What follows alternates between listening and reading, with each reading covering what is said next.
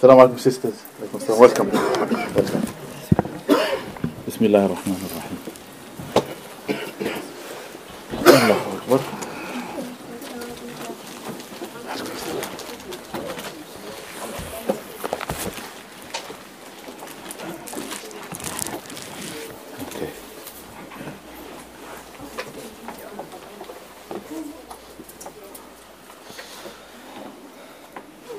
أعوذ بالله من الشيطان الرجيم. بسم الله الرحمن الرحيم. الحمد لله والصلاة والسلام على أشرف الأنبياء والمرسلين سيدنا محمد وعلى آله وصحبه وسلم تسليما كثيرا. رب اشرح لي صدري ويسر لي أمري. واحلل عقدة من لساني يفقه قولي. رب أوزعني أن أشكر نعمتك التي أنعمت علي وعلى والدي ونعمل صالحا ترضاه. وأصلح لي في ذريتي إني تبت إليك وإني من المسلمين. Uh, thank you for coming. And for a long time, we have been thinking of talking about the subject of tasawwuf. Uh, I lived in this country almost now 40 years. September coming the 4th, it'll be 40 years for me. And in these 40 years, I have seen a lot of changes happening in this country and across the world. And it used to be more easier to communicate and understand and appreciate uh, the transferring of information or knowledge from place to place. Although we didn't have the internet, we didn't have even the modern kind of technology like the iPhones and those things, but yet it was easier. Uh, and there was an eagerness of getting to the truth and realizing exactly what you are supposed to learn. Uh, with the coming of these modern uh, technology pieces, information is becoming easily to access, and anybody can put anything, and anybody can say whatever they want to say.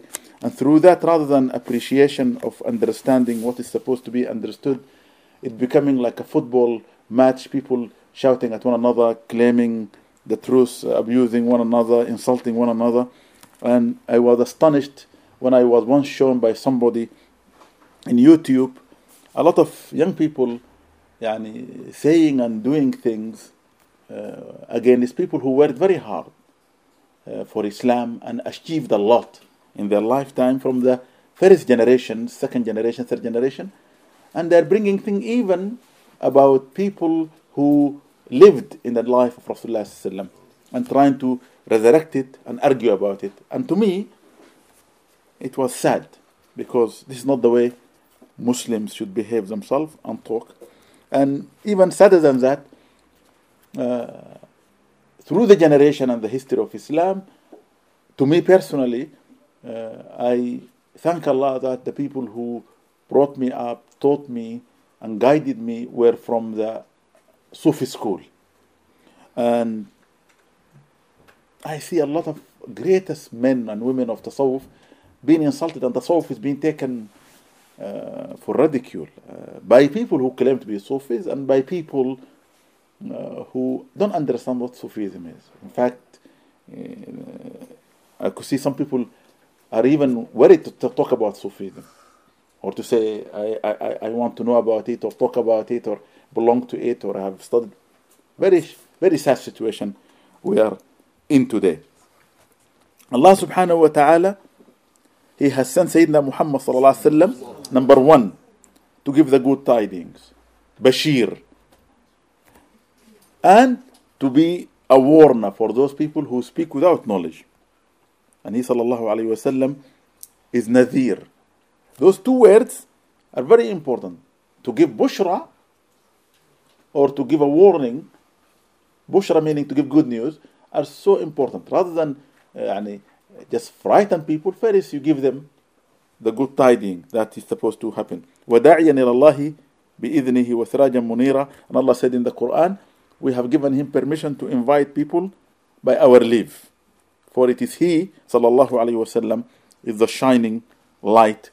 Not because he illuminates just light, like a lamp, al- although he is light, wasallam, but because he is full of knowledge to show you the path that you are supposed to carry from. So we don't take no knowledge from nobody except from Rasulullah. So anybody who claim to be a Sufi, their knowledge comes from the Prophet because they have no other means. In fact, they fight for it. And they are the only group, I can promise you this, who don't say just we follow Quran and Sunnah, who say we cannot do anything without him He the key. His love is paramount. And they work hard to achieve that love and to show that they love him. You don't go to any majlis and you hear people talking or reading na'at or nasheed or poetry about Muhammad only in the Sufi majlis. Have you ever seen na'at in any other grouping? There is no, no na'at. You see? But we do because this is most important. So our time, that which we need to just sit and talk, we do that. Why?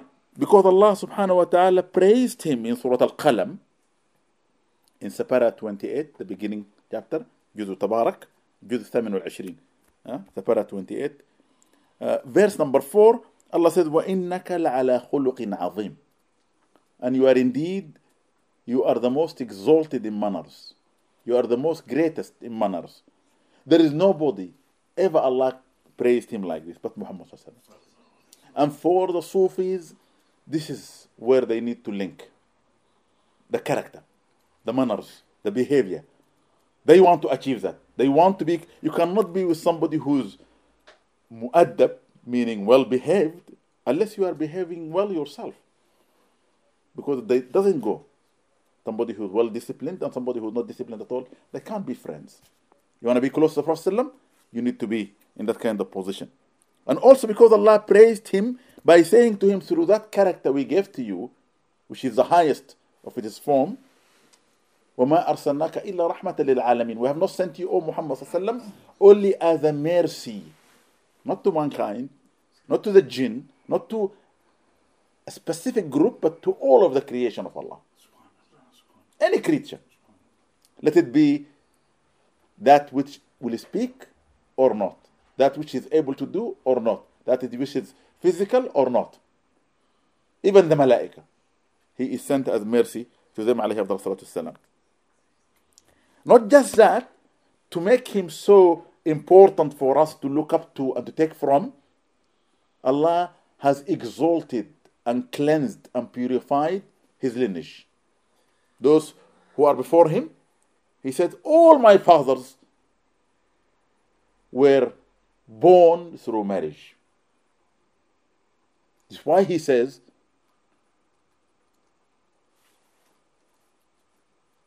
Whosoever, whosoever avoid following my way of living life is not one of mine. And one of my ways of living this life in this world, getting married. And therefore, if you truly love me, then get married. فمن أحبني فليستنى بسنتي فمن أحبني If you love the Prophet ﷺ, then you need to get married. You can't say I love him and you say no, I want to opt out of this. Why did he say that? Because he wants to prove to us, in order for you to be among those people who will exalt in manners and position, you need to make sure that your progeny should come through marriage. We live at an age today, marriage is considered to be not good enough. It's a token.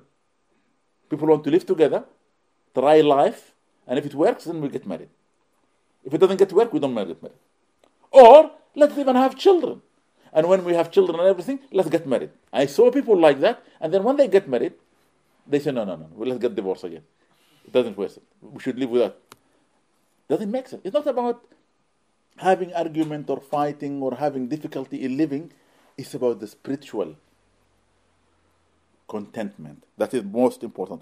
And therefore Allah says about his progeny, إنما يريد الله ليذهب عنكم الرجس أهل البيت ويطهركم تطهيرا. Indeed Allah wants only one thing for you, O family of the Prophet. Allah called them Ahlul Bayt, family of the Prophet, Ahlul Bayt, so that He can cleanse you and purifies you like nobody else. so anybody comes under Ahlul Bayt, whether then they were living like Fatima and Ali, Hassan and Hussein, or living today. as long as they are linked to that chain, it's our duty that we should respect them, look up to them, and show the most caring attitude toward them. Because Allah command in the Quran, okay? لا أسألكم عليه أجرا. I have come to teach you and bring you from the darkness to the light. I have come to give you this beautiful teaching, but I don't want any reward from you. Accept being kind, being lenient, merciful and generous, and loving towards my family. That's it. All those things are very important when we come to speak about real tasawwuf. So for the Sufis, Ahlul Bayt are important. Doesn't matter. There is no way we will reject them, push them, abuse them, whatever they are doing, because Allah commands that. For Allah subhanahu wa ta'ala has put it clearly. And then Allah subhanahu wa ta'ala has revealed that He has servants who are believers, humble, and most gracious in their behavior. Allah called them in the Quran al mukhbatin. Very humble, very decent, very, very wonderful in their character. You see them, you can't value them. You think they are just weak or they don't know anything.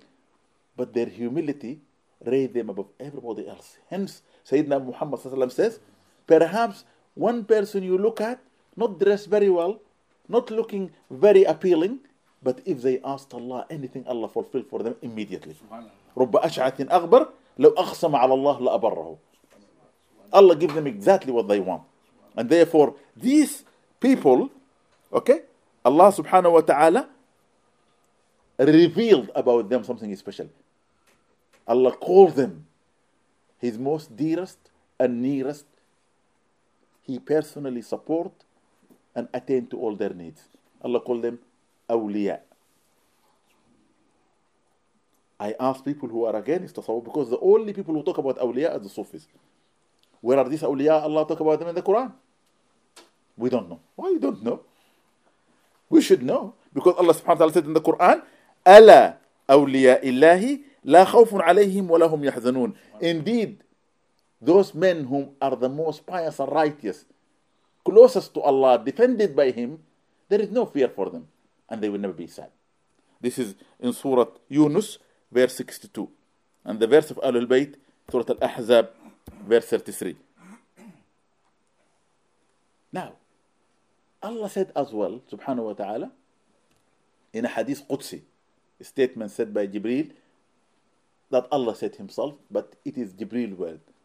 Man ada li waliyan فَلَقَدْ adhantuhu بِالْحَرْبِ. If you read the 40 Nawawi hadith, it's one of the most prominent ahadith. Whosoever take animosity against any one of my awliya, my righteous, humble servants, those who devoted themselves to me, he has declared war against me. Who is going to fight a war against Allah? Subhanahu wa ta'ala. So Allah is willing to fight a war to defend one of his beloved. Not a prophet, not a messenger, not the highest of the messenger like Musa, Isa, and Muhammad. No, no, no. Perhaps somebody amongst us sitting here now. Allah loves so much. If any one of us annoys, it will go against them. Allah will fight them. And therefore, from the beginning, the companions, those who followed them, they were very, very careful to realize that nobody has the right to judge nobody. Because at the end of the day, if you manage to put a foot in a wrong position against somebody whom Allah loves, then you are in trouble. And we have to be careful. So the Sufis began to look at this area. Only through the behavior and the character. Once a person in that kind of position, then they get very worried. If they are good, they keep away from making trouble with them. And therefore, tasawwuf is the only way for becoming a wali. To be a wali of Allah, you must be in the Sufi school. And by the way, people talk about the Sufi different grouping is dividing Islam. That's nonsense. These are only schools of dhikr because we have got two schools. We have got the fiqh school, jurisprudence school. There used to be 13 of them, starting with Al Hassan al Basri, then Sufyan al Sawri, and coming down until Imam Ahmad ibn Hanbal. Before him, Shafi'i, before him, Malik, before him, Abu Hanifa, before him, Ja'far al Sadiq, and th- carry on.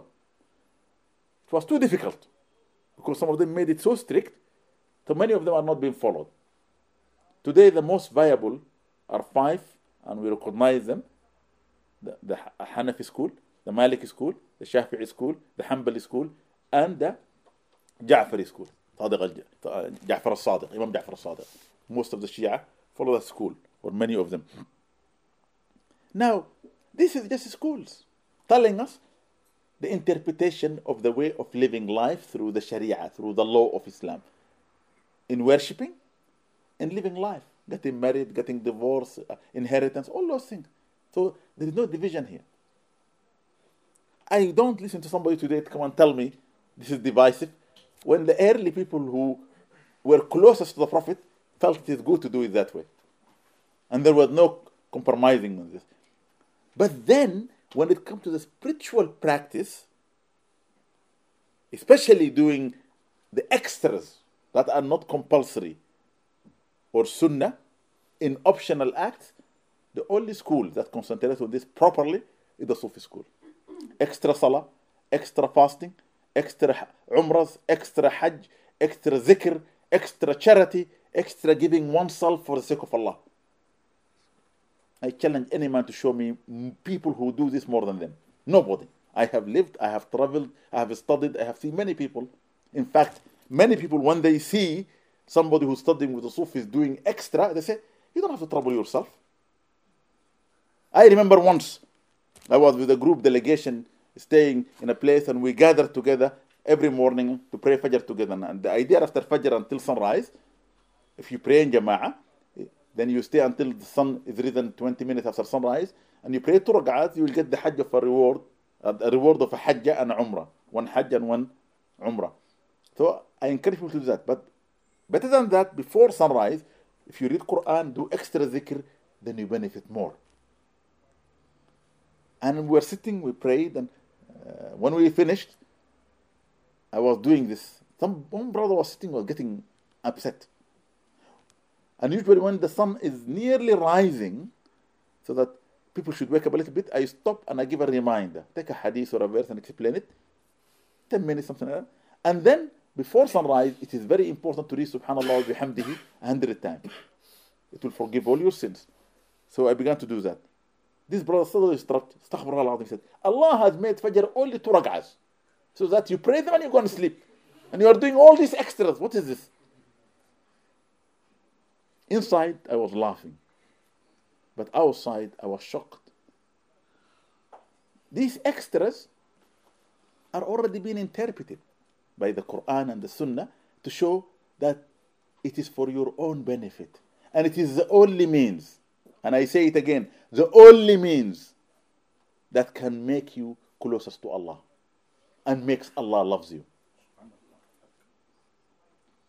This is clear in the hadith. Okay? Subhanallah, the hadith said it clearly. When Jibril alayhi salam came and sat down and kneeled in front of the Prophet, his knees touching his knees. The Prophet was putting his hand like this, Jibril put his hand like that, and then asked him, What is Islam? The five pillars. What is Iman? The six pillars of Iman. And then he asked him, What is Ihsan? When he asked him about Ihsan, he says to him, To worship Allah as if you see Him. But if you cannot see Him, He sees you at all times. So the Sufis try to take this last part to be the most important part. Because to be a Muslim, you must accomplish the five pillars. If you don't pray, if you don't fast, if you don't go to Hajj once in your lifetime, if you are able, and if you don't fast your Ramadan, if you are able every year, then there's a problem. These, these are the pillars of Islam. You have to carry them. This is normal. But then, to build your Iman, you must carry out the articles of faith by learning and by striving, okay, so that your faith will be increased. This is very, very serious, very, very important. Very, very important. Another hadith comes adding to this. Okay? And the hadith says, قدسي from Allah subhanahu wa ta'ala, Jibril words, ماذا لعبدي يتقرب إلي بالنوافل My servants will be striving towards me by doing the extra optional acts, not the fara'id, not the compulsory act, not the sunan, by optional act. حتى أحبه until I love him or her. And when I love him or her, then I will give them the extra hearing, the extra sight, the extra ability to be able to do things that normal people cannot do. My question is if we do the extras and we can achieve this, why shouldn't we do it? And in every field of life, people always try to do their utmost to achieve the best. No student want just to get an A if he can get an A star. Nobody will strive to get a degree, first degree. If he, if he can get first degree honors, it's much better for him than just a normal degree. And so on. So people always strive. And for this reason, the only school that take care of this to bring people to the path of the walaya or being closest to Allah and the path of guidance are the Sufis and the mashayikh of the Sufi school. You don't go anywhere else and you are taught this. I promise you. Ask anybody who left this country in the last 20 years to go and study abroad, whether it is in Egypt, Mauritania, Morocco, anywhere. I promise you by Allah. A lot of them they go and they come back and say, Sheikh, you are right. They go and sit anywhere, they find nothing. If you go to universities, colleges, most generally there are people teaching. The only people who can teach you to do that extra, to perfect your character, to be among the noble people, is the Sufis. And they do it well. They call it suluk. Meaning, to be able to strive to achieve the highest attainment of being of the best in character. That's what they do. Nobody else. And I have evidence of this. When I used to teach in Islamia school, and I was the director of education there for a while, Islamic education, I only follow the discipline of the Sufis in that we call it tarbiyah, nurturing or raising. Some parents, because they knew I was taught by Sufis, I, I was born in a Sufi family, my ancestors have shrine, people go and visit them. They think this is shirk and this is haram. This is my ancestor. If I go there, I pray for them. Whether other people come or not, it's up to them, but I do. It's my duty. Anybody can go.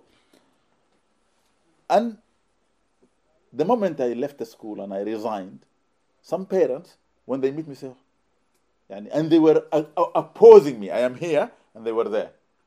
And they say, really, we realize just now, when it comes to raising, nurturing, and giving that path of suluk, can only be done by the Sufis. I say, why do you say that?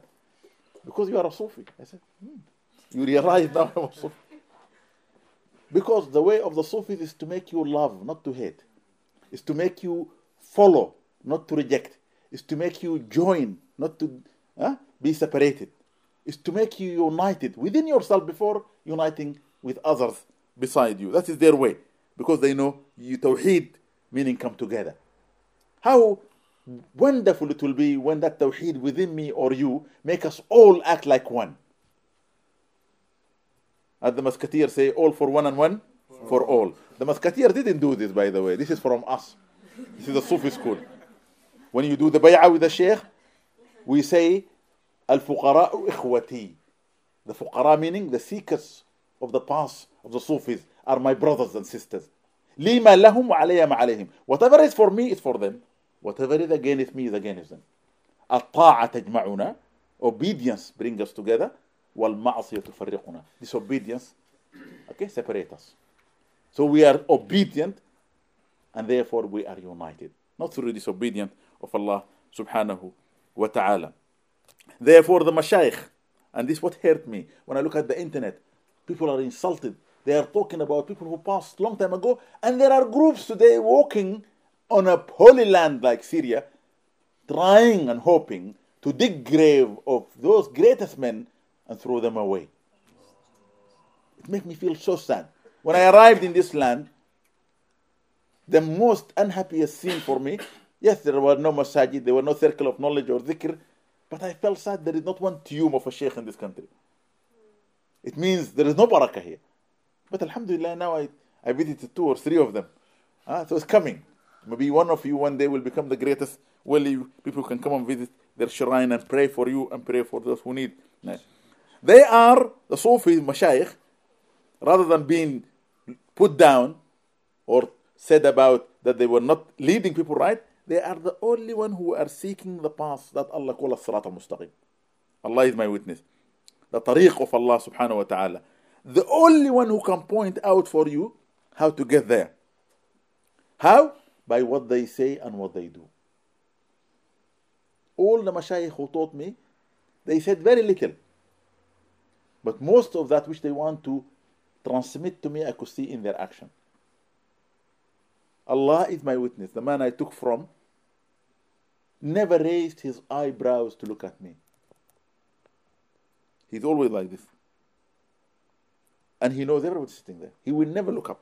Because the first commandment for me and you, for men and women, to lower your gaze.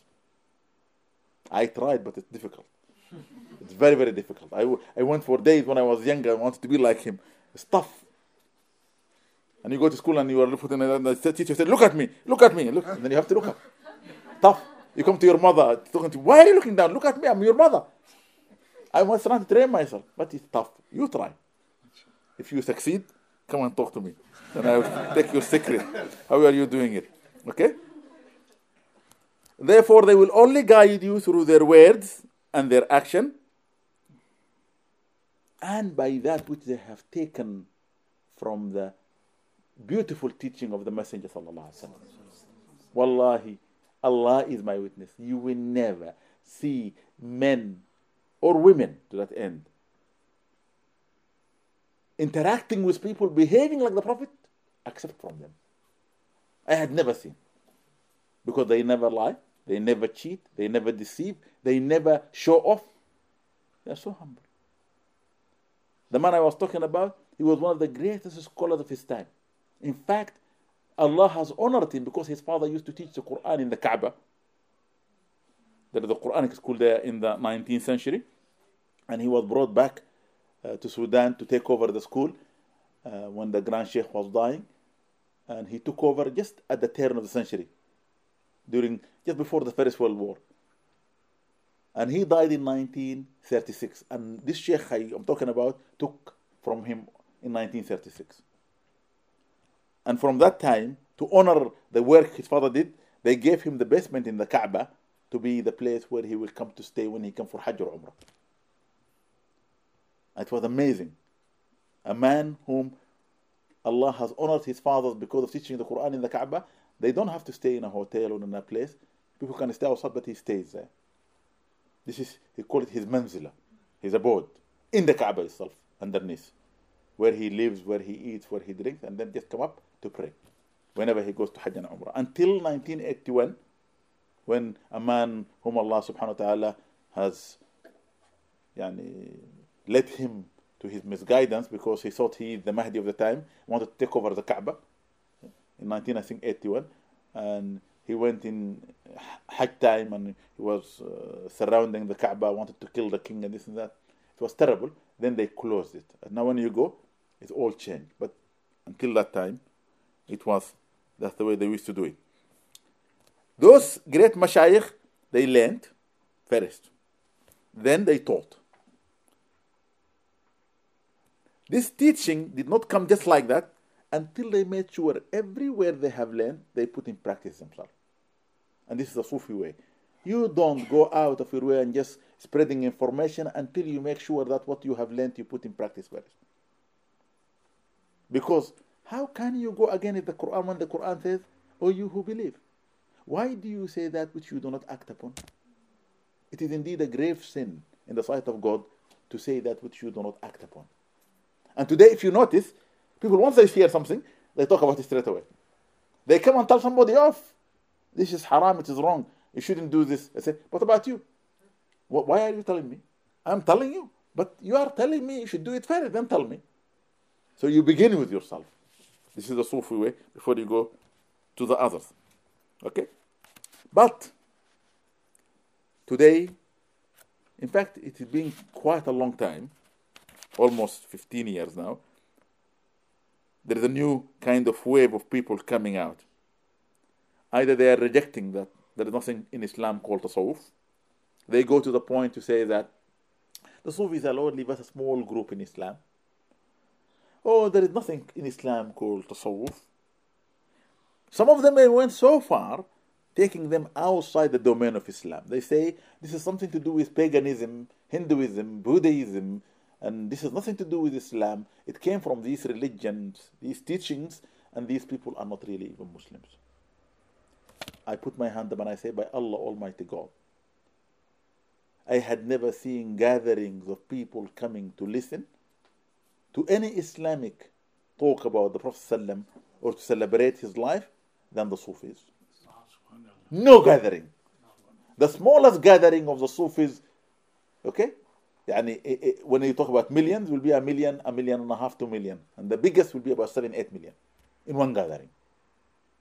Every Muslim country, if you go to India, Pakistan, Indonesia, Malaysia, China, the uh, old Soviet Republic, Islamic Republic like Uzbekistan, and, uh, uh, all those, uh, Turkmenistan, whatever you call them, and you come to the rest of the African countries, even when you come to places like Bosnia, the majority of the people are Sufis.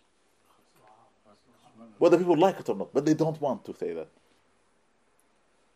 And they don't want to accept it. It is. And you can investigate yourself. They are the majority, whether people like it or not. My glasses are broken. These glasses. Okay, and I can't read without them, but so forgive me to wear them like that. Okay? Now, some of them, they want to remove us out of the path of Islam. Some of us want to make us kuffar.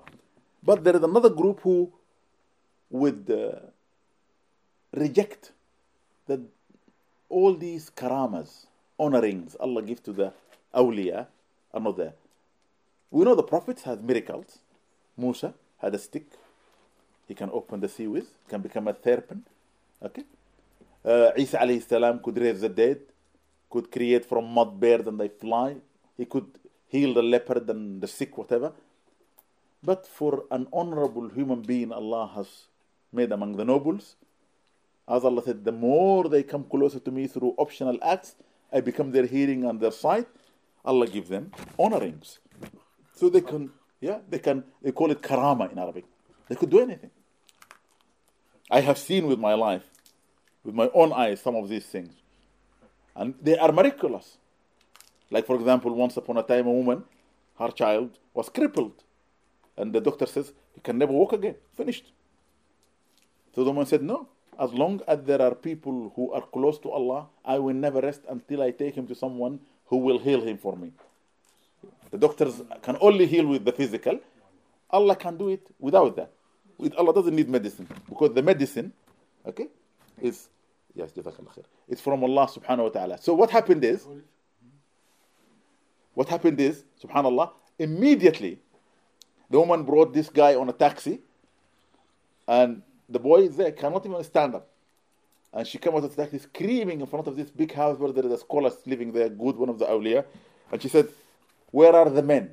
Where are those whom, when people are in trouble, they call upon them because they are close to Allah and they are there to serve people for the sake of Allah? They will do. Who can do this for me? And then the old man came and said, What's that shouting? What is going on? And the woman said to him, My son is uh, crippled, and nobody says they can do anything for him, and he's the only one, and I need him to be working to help me and support me. I'm an old woman. And while he's talking to her, the old man was walking around the taxi. Nobody was noticing that. I was thinking, why is he walking around? And after, I can't remember, five times or seven times, he stopped and said to her. He said to her, okay, I don't think you are understanding. Your son is all right. Open the, the door. She said, no, no, no, he's not. He said, open the door. So one of the guys ran and opened the door. He said to the boy, come out. And the boy just came walking. He said, look, go back home. You, you, you just, I don't think you are deluded. Just go home. He didn't want to show that he did anything. But definitely at that moment, for me, it is a miracle from Allah as an honoring for this man because Allah listened to his words. If Allah want to do, be and it becomes. إنما أمرنا لشيء إذا أردناه أن نقول له كن فيكون. He doesn't do anything. Neither me nor you. But if Allah wants you to be the reason for something to happen, Allah can honor you. And that's the idea. If Allah honors you, nobody can take that honoring away from you. Okay? And therefore, some people say, the people of Tasawwuf, they became like the monk. The monks cut themselves from the living of the dunya. And therefore, they live in the caves and the mountain and the jungles, and they are trying to be close to Allah that way, but we are supposed to live life. Those who went to universities, colleges, maybe in the campuses, you hear sometimes people arguing about these things. When they, they hear, oh, tasawwuf is rahbaniya. And Allah said in the Quran, la rahbaniya fi din. Tasawwuf is like living like monks. And in Islam, the Quran says we shouldn't live like that. So what do you want? We want to live like life like today. And many of them, I promise you, they try to live life to fulfill the physical needs only. So when it comes to the spiritual side, as long as I pray my five and I fast my Ramadan, and if when I'm able to go and do Hajj, I'll do it. If I have zakah, I'll pay. That's it. The rest I need to concentrate on living my life. And therefore, they ignore a lot of the Sunnah and they ignore a lot of the extra optional acts. And when they see those who are doing the extra optional, they don't feel happy. They get very upset. I said once to one of them, What's wrong with you? He said to me, This guy, every time we finish our prayer, he keep praying and praying and praying. I said, to him, What's wrong with you? He just want to pray. If now he's sitting there and had a lot of money and kept giving and giving him, you will tell him, Why are you giving? You will go and take. But because he's praying, either you are jealous, envious, or you don't understand. Because let him pray. It's better to pray than not to pray. And that's the reason. Allah subhanahu wa ta'ala says, those who talk like that in Surah Al-Rum, verse 7, يعلمون ظاهرا من الحياة الدنيا وهم عن الآخرة هم غافلون. They only know the apparent side of living in this lower world, that which you can see and comprehend. However, when it comes to the hereafter, they are neglectful. They don't realize what is coming. And therefore, when you listen today to anybody asking a question about things that are unclear to understand and appreciate in the deen, these people do not understand at all. Somebody ring and ask about a dream, they find them, well, somebody say, talk about, well, I have seen the Prophet in my dream and I don't say, oh, no, come on, uh, as if you can't see the Prophet. Why not? You could see Allah subhanahu wa ta'ala in your dream. The way befits in him. If Allah wanted to show you. Ibn Sirin, rahmatullah one of the greatest scholars, nobody can argue about him. He was one of the best in interpreting the dream. And the Quran itself tells us in Surah Yusuf, from the beginning to the end, Yusuf saw the dream, the king saw the dream, and the criminals in the prisons saw the dreams. You could be a criminal and you could see a dream that can come true. You don't have to be pious and righteous. But if, la Allah, you are clean shaven, or you are a woman not wearing your hijab, or you don't pray, or they saw you smoking, and you come and say, by the way, I saw a dream, I say, astaghfirullah, what dream? Just go away, it's just from shaitan. You can't say that. Either you know for sure, or you are putting yourself in a position to say that, which will definitely put you in a position of anger from Allah. And that's the saddest thing. They make judgment without understanding, and nobody has the right to judge except by the will of Allah subhanahu wa ta'ala. Except by the will of Allah. If Allah doesn't give you that, you have no right to speak. And they yet they try to speak. Here, I will say what the masters of the Tasawwuf said.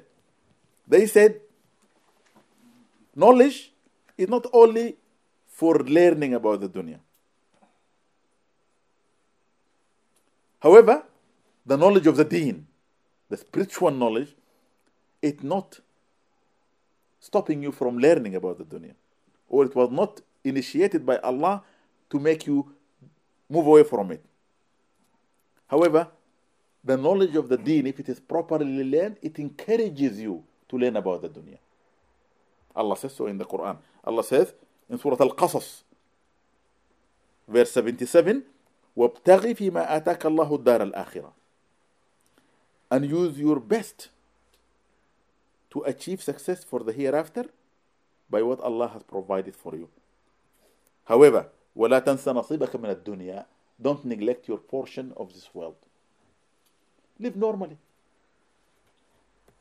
Tasawwuf is about a balance. When you are a Sufi, you are a balanced human being, meaning you are somebody who believe in Allah, trust in Allah, depend upon Allah, turn only to Allah, seek only from Allah, and fear none but Allah. Never a Sufi is frightened from nobody. This is a sign. They are not frightened because they know at the end of the day they belong to Him. And He is their defender. That's the idea. And the greatest of the awliya among the companion of Rasulullah the poorest from them. When the Meccans were trying to frighten them, people like Bilal, people like Abu Huraira, people like Anas ibn Malik, these are simple, poor young men. And they used to come and say to them, What are you going to do? Many of you are slaves before you became Muslim. Many of you from poor background. Today, Muhammad has no power to help you or support you. We will demolish you, we will destroy you. But they had no fear in their hearts because they depended upon Allah and they will only utter one word Hasbunallah wa ni'mal wakil. A lot of people, I see them sometimes bringing uh, television program to us uh, certain scholars who are supposed to answer questions and they say, Sheikh, I have this problem or that problem. Is there anything for me to read? And you could see them panicking. Just read any Quran. Rubbish. Wallahi rubbish. Not any Quran can help you. Because Allah Himself in the Quran said in Surah Al Isra, some of the Quran could be a means of sorting out your problem. Not all the Quran. Allah says, وَمِنَ الْقُرْآنِ مَا هُوَ شِفَاءٌ وَرَحْمَةٌ And some of the Quran could be a healing, curing, or a, a means of mercy for sorting out your problems. These companions who were so poor, when they were challenged by the mushrikeen, they didn't sit down and read the Quran. They said, Hasbunallah wa ni'mal wakil. Because the Prophet taught them so. Allah is our Savior and He is sufficient. Allah said, because they repeated and uttered those words, they turn from me with a lot of bounties. An extra faith and iman in their heart, no harm shall ever come their way. Read it in Surah Al Imran. Read it. Surah number 3. Fatiha, Baqarah, and Al Imran. Okay? Read from verse 170 to 176. You will find those verses there. الذين قال لهم الناس إن الناس قد جمعوا لكم فاخشوهم فزادهم إيمانا when they were frightening them be fearful of us because we are stronger we're to destroy you they didn't get any fear in their heart they said حسبنا الله ونعم الوكيل so for everything سيدنا يونس عليه السلام when he was going giving his da'wah and his people were not listening shouting at him putting him down beating him up throwing the rotten vegetable at him when he said to Allah they are your people you can guide them. I'm leaving. And he ran away. And the fish swallowed him. And it's a story. You know the story. And subhanAllah, this is Jonah with the fish. Allah says, if he was not one of those who was continuously glorifying us, he will remain there in that belly until the day of judgment. What was his glorification? لا إله إلا أنت سبحانك إني كنت من الظالمين. There is none worthy to be worshipped beside you, O Allah. Indeed, I was one of those who have committed a mistake. Running away was not a solution. I should have stuck to what you have taught me. لا إله إلا أنت سبحانك إني كنت من الظالمين. The Prophet said this is a dua that we Muslims should read. But there are ways and who is teaching those things about if not the Sufis? I challenge anybody. Anybody, anybody come tell me anyone from any Islamic school, okay, of spirituality, if there are other schools other than Tasawwuf, what are they teaching? And this is something that we need to think about and discuss. And therefore, the reality of everything that Allah has created is for sure there. For everyone to see if Allah opened their inner sight. Believing or rejecting without knowledge is not enough, and it will not save us in the day of judgment. The only way we can save ourselves through knowledge. And therefore, the most successful amongst us, the one who learn, understand, comprehend, put into practice, and then try to spread through a good word or by a showing of a good action, then you become a good human being. And for the one who claim to have the knowledge, I will say this. Allah said in the Quran, وَجَعَلْنَا فَوْقَ كُلَّ ذِي عِلْمٍ عَلِيمٍ And we have made above everyone who claim to have knowledge somebody more knowledgeable. Don't tell me you know. You know not. Nobody says, this only Allah will put them down. Some people will stand and say, I know everything. You don't know nothing. The moment you say, I know everything, you know nothing. Because you don't understand the Quran. Allah says, for everyone with knowledge, in any field, they will always be there somebody more learned than them. So the moment you see yourself having a little bit of wings, you better chop them off. Rasulullah said, Man tawada lillahi rafa'ahu. The path of tasawwuf is the path of humility. Without that, it does not make any difference from the other school. And Allah will show mercy to the one who says in poetry, قل للذي يدعي للعلم معرفة قل للذي يدعي العلم معرفة علمت شيئا وقابد عنك أشياء It's a beautiful poem. He says, tell the one who claims to have the knowledge, you know something. But a lot is being hidden from you. And for the one who understands, the story of Sayyidina Musa alayhi salam tells us a lot. When Sayyidina Musa stood before Bani Israel and said, I know, Allah says, You know not. How? When he was asked, Who is the most knowledgeable in that majlis? He said, I am the most knowledgeable. Allah says, You shouldn't have said that. I am here. You should have said, Allahu A'lam. Why the companions, whenever the Prophet asked them, they always say, Allahu A'lam. Allah is the most knowledgeable. Sometimes they say, Allahu wa Rasuluhu A'lam. Allah and His Messenger are more knowledgeable than ourselves. And for this reason, I will say that to study this path, and inshallah in the few weeks I'll explain, the most important fundamental thing in it is knowledge, but with humility. Without knowledge, you are not a Sufi. Without humility, definitely you are not. Because no Sufi can claim to be a Sufi without that humility within themselves. Here now we come to our topic. I'm sorry that it was just the beginning because I want to clarify certain issues. People I think we came for the tasawwuf. Yeah? So in this today, we are going to talk about the following. What is tasawwuf? And when did we get to know this term about tasawwuf? And the knowledge of the Sufis. What is the knowledge of the Sufis? And the journey of those people from the beginning, inshallah, to our time today. So, without delay, I will say if anybody says there is a definition for what tasawwuf is that is agreed upon, he's lying. There are different interpretations for what tasawwuf really means. There are four different interpretations. Okay? And all of them claim to be saying it the way it should be. Some people say it is from Safa, Safa meaning purity of the heart. Some people say from the Saf, the first row for the prayer within the masjid. Some people say from the Sufa, when you go to Medina and visit the Prophet ﷺ, and you stand and face his uh, grave. Behind the room where he's buried, there is a high thing higher than this called a Dakka, where the Prophet used to put the poorest people on top, and Allah praised them in the Quran. Okay, and there is a reason for that. And the people who sit there, they call Ahlul Sufa. Some people say these were the first Sufis, and some say it is from wearing, okay, wool, because wool in Arabic is called suf. Yeah, because the people of humility and they want to show yani, that they have nothing but because when you have a, a garment made of wool, this is made of wool. You could wear it for 100 years, still be there. But if you buy something, okay, synthetic, within two, three washes, then you have to throw it away, buy something new. it will be ripped, it will be. But this remains. So the poorest people always wear these things because they can stay for long. Or the rich people will buy them, wear them, because they want to renew. They give it to people.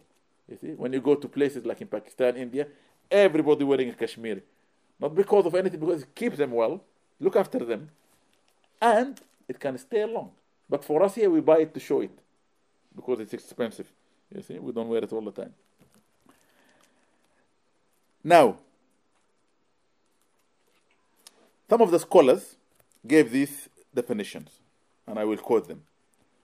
Some of the scholars says the Sufiya were called Sufiya from Safa, which literally means purity of the heart, because their inner is always pure and their intentions are right. And everything they do or they say is done out of a pure heart. And therefore they say it clearly. As-Sufi man safa qalbahu lillah. The real Sufi is the one whom his heart is being purified for Allah subhanahu wa ta'ala. The Sufi is the one whom his heart is being purified for Allah subhanahu wa ta'ala. Now, later on when we talk about how this has come to position because you realize the journey of the human being is not through purifying your body because the dunya people purify their bodies.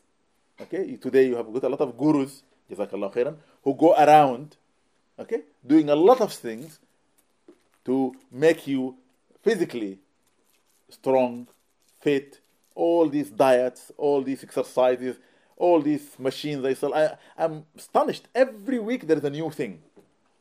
And we are buying it. And specifically my sister, may Allah bless them. Uh, يعني there is no department store with seven يعني, what they call floors, only there will be six for them. And there will be one floor, one a quarter of it general, a quarter for the children, and a half for the men. But the rest is for the women. And everything is sold, and they trust. Why? Because everybody wants to look good. Okay? And that is something we need to think about. The Sufis don't think about the physical body, they think about the spiritual body.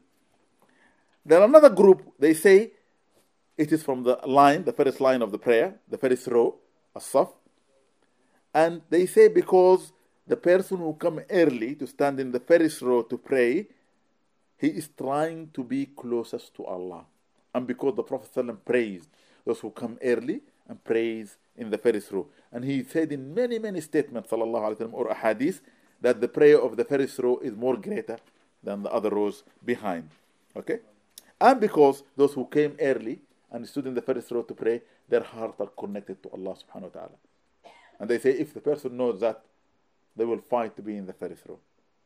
But yet, if you are in the first row and you came early and you always pray in the first row, but if there is somebody older or somebody more knowledgeable than you or somebody yani, whom you look up to or respect, you should retreat and let them so you get double reward because Allah give you according to your intention you came early Allah not going to say well you left the first line you're not going to get the reward you're going to get it but because you respected somebody you get the respect of that you see because many people say I shouldn't move no you should move number three those who says from a Sufa because the description of the Sufis and the people of the Sufa are equal. How is that can be proven. The people of the Sufa, they were the poorest. They were the most closest to the Prophet in their behavior and understanding and closest to him in acting upon what he has taught. Example of Abu Hurairah. Example of Anas ibn Malik radiallahu anhu. Abdullah ibn Mas'ud radiallahu anhu. Abdullah ibn Umar al-Khattab radiallahu anhu. All those people were so beautiful in their ways, okay, as companions. But among the people who used to sit in the Sufa, you can't consider Abdullah ibn Umar because his father was well off. But the, the rest, those who were poorest, they were respecting to his teaching and following his example, والسلام, and the Sufis try to do the same. But those who link them to the wearing of the woolen clothes, they say a lot of the people of the past, when they want to show humility through spirituality, they will dress in humble clothing. And there is nothing to show humility than wearing woolen clothes. So everyone will be wearing woolen clothes and to show that humility in their living their life. Okay? The best that I found through my learning, okay, about this subject is that somebody said the poorest of the companions, whom the Prophet raised and put in the stage which we call a Dakka, and the people who sit on it called Ahlus Sufa, they used to be wearing garment of wool, or most of them, and they used to be the most humble and the most honorable and the most closest to him وسلم, in attributes and behavior and the most honoring to his teaching and the one whom Allah praised in the Quran are the Sabiqun, the earliest in true faith, the defenders of this faith. They are the Sufis. So they link them as to be the real Sufis. Not giving, they didn't give themselves that name, but they say this is the way it is. Because they did more than anybody else. They spent most of their life. Allah subhanahu wa ta'ala said to the Prophet in the Quran, Do not take your eye away from them. ولا تعد عيناك عنهم تريد زينة الحياة الدنيا. Don't take your eye away from them wanting the glitter of this world. Why? Because they spend their life in the mosque after they do whatever they do outside with their families, just talking about Allah, trying to find ways to just to gaze at Rasulullah to look at what he said and what he did, to behave like him, to follow his example. And for this reason, Allah praised them and gave them tawfiq. When did we get to know the term tasawwuf? Here I need to show you the difference. Okay? The first, we can say, when did we get to know about it? Ma'rifah. When did we get to know there was a term called tasawwuf? When? This is number one. The second, when did it become famous? All over. People hear about it across the Muslim world at that time. And the Muslim world was from Arabia, okay, to Persia, to Sham, and to Egypt, Abyssinia. That's it. That's, that's, that's the world of the Muslim. When did it become? When we say ma'rifah, or to know when it began, as a knowledge, as a school of people who were practicing the practices of the Sufis, encouraging themselves to do that which is called ihsan, doing from themselves that which the Quran did not command them to do, neither the Sunnah encouraged them to do, but they looked at the Quran and the Sunnah, that which bring them great reward, they try to do extra in that, especially like dhikr, making a lot of dhikr. Okay? For Allah has commanded us all of us to do a lot of dhikr. So these people, at that time, they began.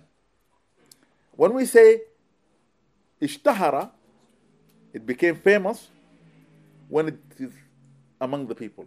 When you travel to any area of the Muslim, you could hear, yes, the term tasawwuf. Because today there are people who say, this, this term came very late. The Sufis started maybe 500 years after the Prophet departure from this world. That's not true. That's not true. And I will tell you why in a minute. Those people who says the name of the Sufis come from the row or the first row in the prayer or from the Sufa, the place where the poorest were sitting among the companions of Prophet or from wearing the garment of wool, this goes back to the Prophet's time. Yeah? This exactly, that means those people were known from the Prophet time as the Sufis. Because Ahlul Sufa were in the time of Prophet while, he, was while he's alive. And as I said earlier on the example, is Abu Hurairah radiallahu ta'ala anhu. And most of them, they used to come early to pray. Most of them, they used to spend most of their time in the mosque. Most of them, they were closest to him, sallallahu alayhi wasallam. all the studies, when you research and study yourself, go and look, all of them, they say this term was known before the first hundred years of Hijrah, in the first century of Islam. Before it became a hundred, it was known. I tell you why. One of the greatest men who talk about it is Abu Hanifa and Imam Malik. Abu Hanifa and Imam Malik, who talked about this subject, both of them, okay, were born in the first century. Imam Abu Hanifa was born in 80 Hijri and died in 150. Imam Malik was born in 93 and died in 179.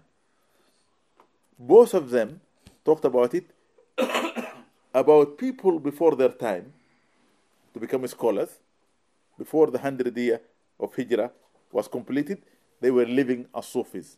Okay? And they talked about it openly, and they never said otherwise. Other than that, you have people like Shafi'i and Ahmed ibn Hanbal who were born later in the second century, and it became more greater. Everybody was hearing about it.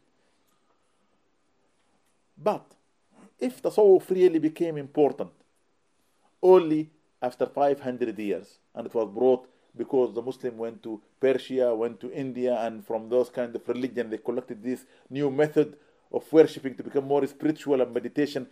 That's nonsense. How can Imam Malik speak about Tasawwuf,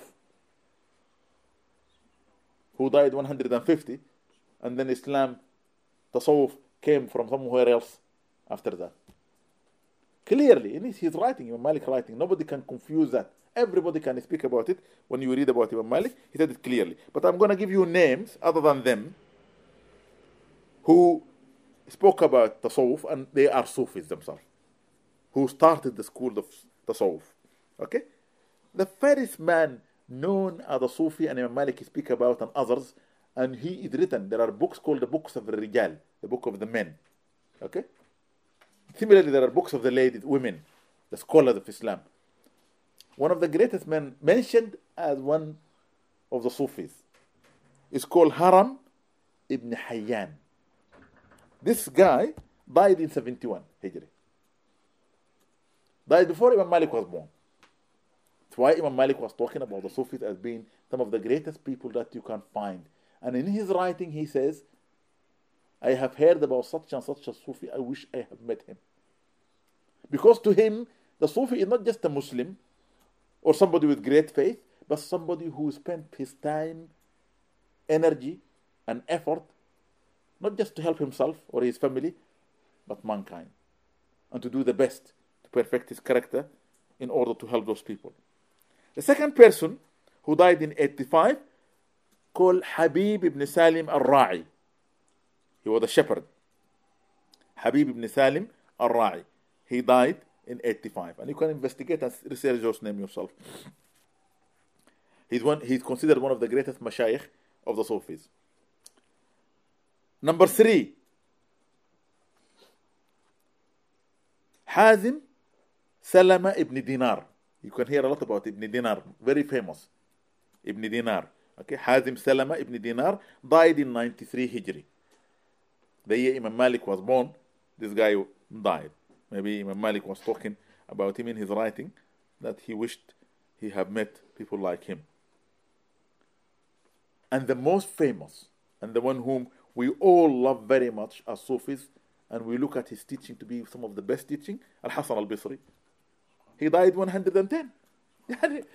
Everybody knows Al Hasan al Basri is a Sufi. Even those who criticize Tasawwuf. And he died in 110. How can we then say Tasawwuf is something being imported from India or imported from Central Asia or nothing to do with Islam? Was Al Hasan al Basri somebody who was teaching other than Islam? Wasn't he the greatest man ever to live in Basra and travel around Iraq and come to Mecca and Medina and everybody goes to him for learning? Wasn't he one of the first to establish a fiqh school? But his fiqh school was too strict. And the most amazing thing, in his time, there was the greatest woman living who everyone knows she's a Sufi Rabi al Adawiyah. and he asked her hand in marriage and she said to him no. He wasn't good enough for her. She said she's already married. to what? And this woman, and I challenge any man to tell me otherwise, she was from Mecca, born in Mecca, raised in Mecca, and she used to travel around the mountain of Mecca alone. Where is her mahram? When they say, well, women cannot go, cannot travel, cannot do, it makes me feel really sad. I want people to understand these all are things being brought by people who want to bring culture into the deen. This has nothing to do with the deen. The deen came to free people out of the cultures that were restricting them from living a proper, honorable life. As long as you are honorable, what is there to hide? So Rabi al-Adawiyya, a woman, traveling in the mountain, seeking purification, being close to Allah, making dhikr, writing some of the best poetry. She says to Allah, أحبك حبين. I love you twice. one love because you created me, you gave me everything I have, but one love just for your sake. Because I want nothing, not your Jannah, and you can punish me if you want to, because I want you. I want you, Allah, nothing else. So when Imam Hassan al-Basri said to her, marry me, to marry for what? Yeah? This is something very serious and we need to think about. Then, another great scholar who died before uh, Hassan al-Basri, called Abu Abdullah Malik ibn Dinar. Abu Abdullah Malik ibn Dinar, who died 101. Okay? He was one of the greatest Sufis. And the last one in that period, Uthman ibn Sharik Abu Hashim al-Sufi. His name is written in the books in the history of Sufi. Uthman ibn Sharik Abu Hashim al-Sufi, 152.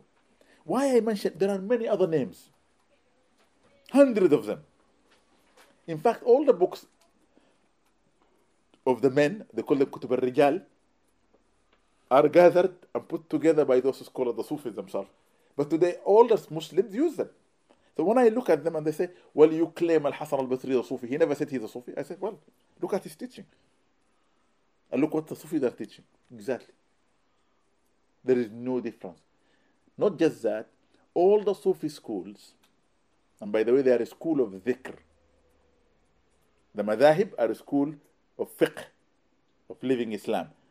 But the Sufi schools are a school of spirituality to enhance your spiritual existence by dhikr, doing a lot of dhikr. Never stop doing dhikr. They can say this is bid'ah until qiyamah. They can keep counting their dinar and dirham and dollars, but we will count la ilaha illallah through this as much as we can do. Because Rasulullah said in the hadith, whosoever says la ilaha illallah wahdahu la sharika lahu huwa ala kulli shayin qadir in his day a hundred times, nobody is better than them, only the one who did more than them. What does that mean? Compete.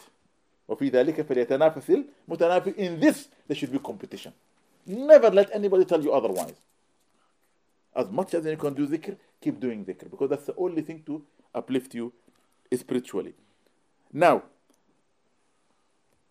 this can tell me one thing that the knowledge of knowing when this Sufi school is started it is before the first hundred years of Hijrah. Definitely. It was known. Otherwise, Imam Malik would not speak about people like this name they mentioned. And it became very, very famous before the end of the second century, 200 years.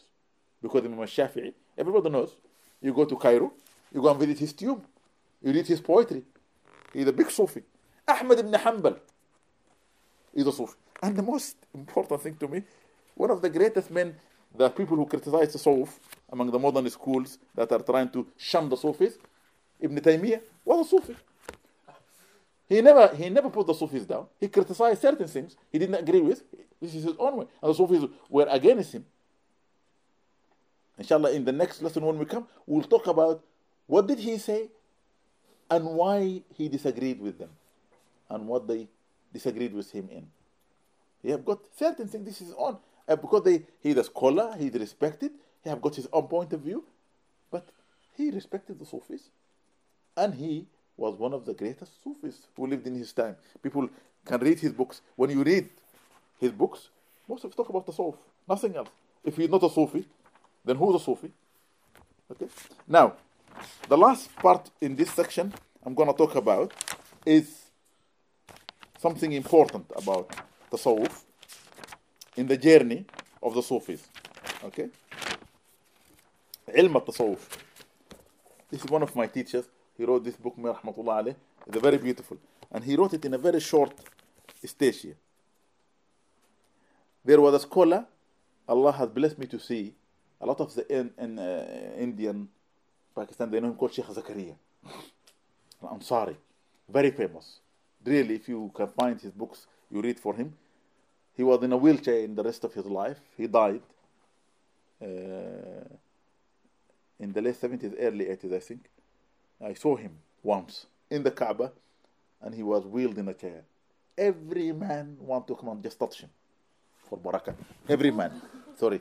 Every man. Maybe there is a lot of barakah here. Every man will want to touch him. Even those who are against these things, when I ask them, why are you doing this? he look like a blessed man. He look like a companion. He look like a, a prophet. He's, he's decent. He's in a wheelchair. He could say to Allah, I want to walk, but he accepts his. You come to him, he will tell you. This is what he wrote, Sheikh Zakaria, rahmatullah alayh. He says, تعريف علم التصوف ومبادئه. Okay? Getting to know what is تصوف and how did it start. هو علم تعرف به أحوال تزكية النفس. It is a knowledge through which you know how to purify one's nafs. It's the knowledge for purification of the nafs, not the soul, not the body. You need the body, you go to somebody to train you, a trainer, the trainer. You need uh, uh, the soul, okay? Then you need the dhikr. But you can never enter into the dhikr until you purify your nafs where it is your desires that are pushing you down. وتصفية الأخلاق and purification of one conduct and behavior and manners. وتعمير الظاهر والباطن and fulfilling the inner and outer of the person behavior and discipline. لليلة السعادة الأبدية so that you will gain the happiness that will be for this world and inshallah for the hereafter. What is its subject? What's the syllabus we study in Tasawwuf? التزكية والتصفية والتعمير purification cleansing and fulfilling now I want to tell you why the Sufis chose this to be their syllabus to be taught in their school of zikr when Ibrahim alayhi salam and Sayyidina Ismail filled okay, uh, fulfilled their mission by building the Kaaba. And everyone, who, especially those who went to Mecca to do Umrah or Hajj, you find a glass place where there is a footstep of Ibrahim called Maqam Ibrahim. You find people fighting to come and have a look and to pray there. People say, no, just pass by, don't touch it. But people insist looking at it. This foot mark is not in the mud. It's not really put there for us to look at it as a foot of the early human being walking on mud or in sand. There is no mud or sand in Mecca, it's all rocks. But when he was standing and praying in that rock, his foot was making a mark. Because they say the prophets and the messengers, when they walk on rock, they leave a mark. When they walk on sand or mud, they don't leave any marks. This is the difference between them and normal human being. So you know that the prophet who passed through here. Just like the Prophet, they used to know how he passed through when they smell beautiful smell. If they walk in any path and they smell a beautiful smell, they know the Prophet passed through that road. If they touch any child and his head is perfume, they know the Prophet touched his head. This is the Prophet's sign to be. So, in that place, Ibrahim and Ismail, when they finished the Kaaba, Allah commanded us that place where they used to pray to fulfill their mission you must pray there when you go there. وَاتَّخِذُوا مِن مَقَامِ إِبْرَاهِيمَ مُصَلَّى And you must make the place of Ibrahim where he used to worship a place of salah. You must pray there. If you go there, you must pray there. Allah commanded you. People say, You can pray anywhere. I said, No, I'm not praying anywhere. I want to pray here. Are you going to stop me? And they can't tell you anything. They have no right to stop you. You see? As long as you are not making it difficult, if there is too many people, Take your time until you find the time to pray, but pray. There. What did they pray and ask? Oh Allah, our generation that will come from us, children and grandchildren, and later on the progeny, bring from their midst a one who will teach them. وبعث فيهم رسولا منهم يتلو عليهم آياتك he will read your Quran for them because they know that the book to be revealed ويعلمهم الكتاب and he will teach them this book not just read it but to teach it and this is to tell me and you when you read a book you have not learned anything you have gained knowledge through information but to know the book you need somebody to teach you the book otherwise we all get our book at home and go to university and take the exam that's it why do we need teachers why do we need professors because to explain it for us okay so he said read the book for them then teach them the book والحكمة and teach them the wisdom the wisdom here meaning give them clarification of your teaching and he gives it through hadith عليه أفضل الصلاة والسلام ويزكيهم and then to purify them this is in Surah Al-Baqarah Allah accepted their prayer but changed the order their order to read the book to teach them the book to teach them the wisdom and to purify them Allah said it is I هو الذي بعث في الأمين رسولا منهم it is Allah Almighty He sent to the illiterate a messenger from their midst to do what يتلو عليهم الكتاب he will read, the, uh, read the book for them as Ibrahim asked but taking the last one تزكية and putting it first ويزكيهم he will purify them then he will teach them the book then the wisdom so the Sufis from this verse they said once you read the Quran once you memorize the Quran, once you begin to understand and appreciate the basic things about your worship, rather than learning the knowledge, you must be purified first. Okay? Tazkiyah. Very, very important. So Imam Zakaria is saying, our school of Tasawwuf, and by the way, this Indian great scholar is a Sufi. There is a, great other Indian scholar who used to come here, he died, rahmatullah alayh. Uh, a lot of people didn't think that he is a Sufi. He wrote one of the greatest books in Arabic. All the Arab groups of Islam, they love him very much, and they all think he is not.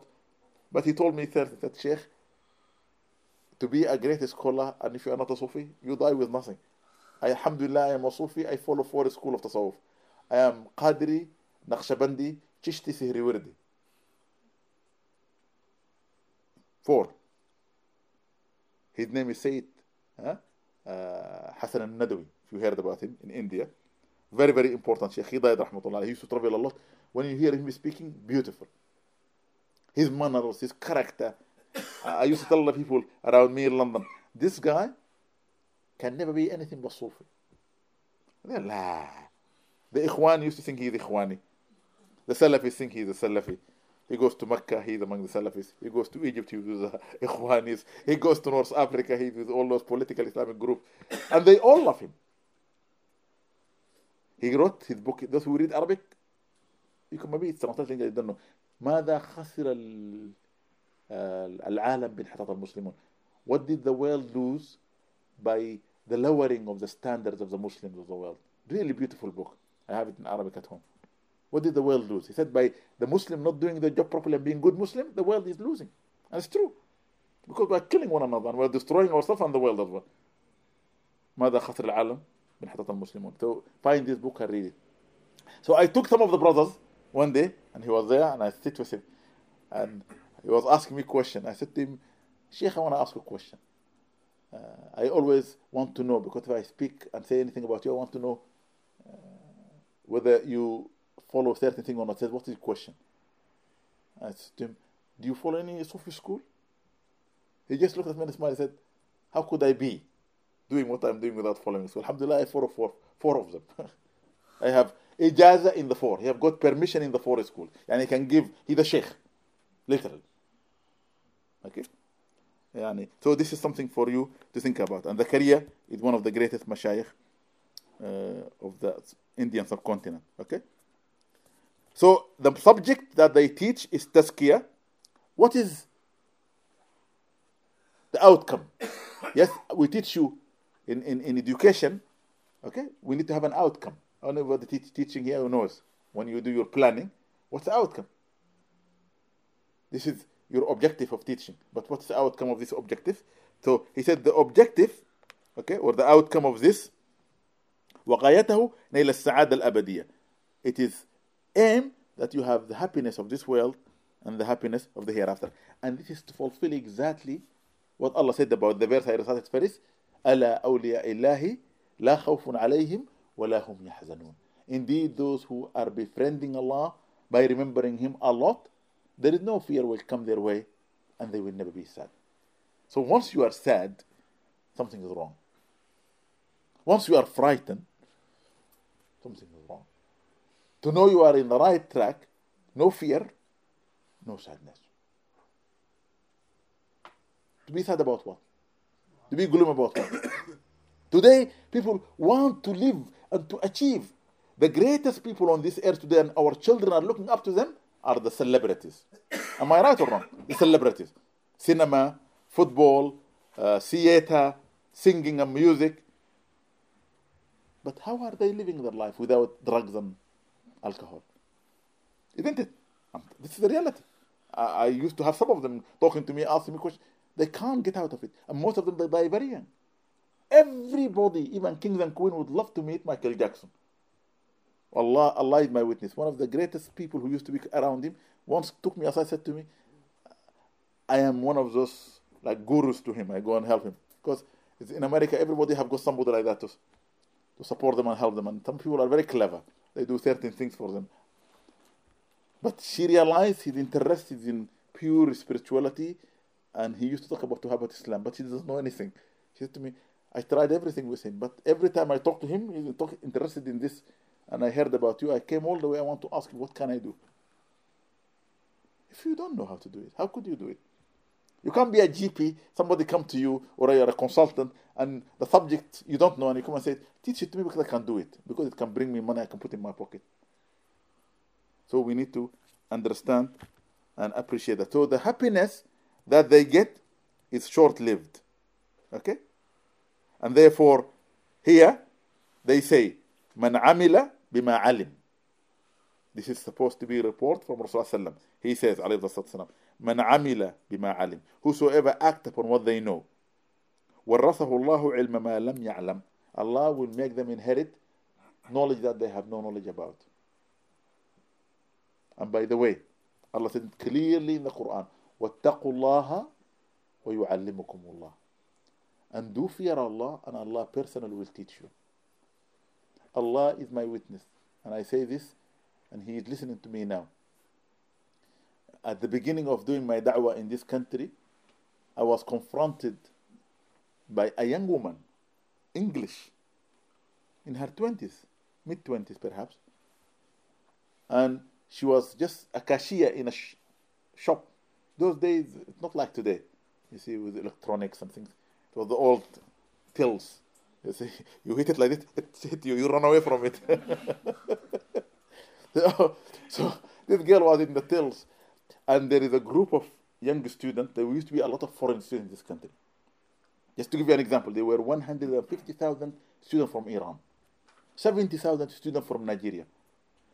Too many of them. Even my country, a small country, we had about 12,000 students from Sudan studying here.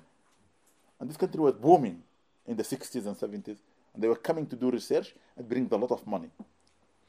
And those students were living in this small town next to Manchester. And this girl just goes in the shop, and those students will come. And then when they stand, and the way they interact, one of them is standing in the queue, and he's paying, he pays for everybody. And then they will, oh Allah, I'm paying. No, you were paying. And she, she liked the way they were together. So one day she asked them, What do you do? They were naughty kids. They were not really practicing their Islam.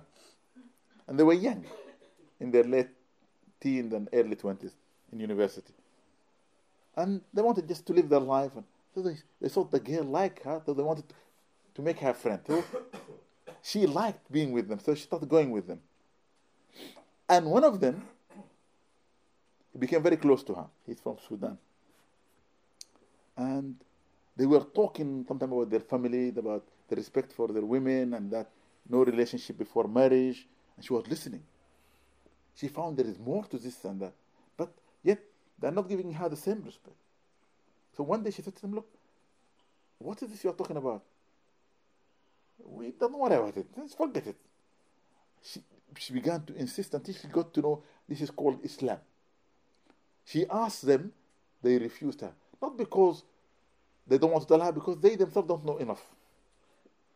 And they were in the wrong because they want to make her a girlfriend, whatever. So she began to go around asking. That time there's not a lot of masajid. She went to this Pakistani little place and she asked them, and the Imam there have got some literature, gave it to her. And she began to ask, ask. One day she came, Alhamdulillah, somebody gave her shahada, she became Muslim. Those brothers, when they realized she's a Muslim, she told them, I'm a Muslim now. She's thinking that she will become like them. And they will teach her this beautiful kind of living together. They pushed her away. She went to her place. She began to sit down and cry. She wanted to know more. Cry. She said, Wallah, Allah is her witness. One day while she's crying, crying, says Thursday night, she doesn't know what to do. Somebody tapped her foot while she's sleeping. When she woke up, she saw this old man with a long beard, wearing a turban of tan, said to her, Sit up.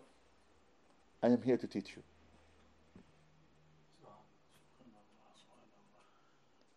How come? Just normal person.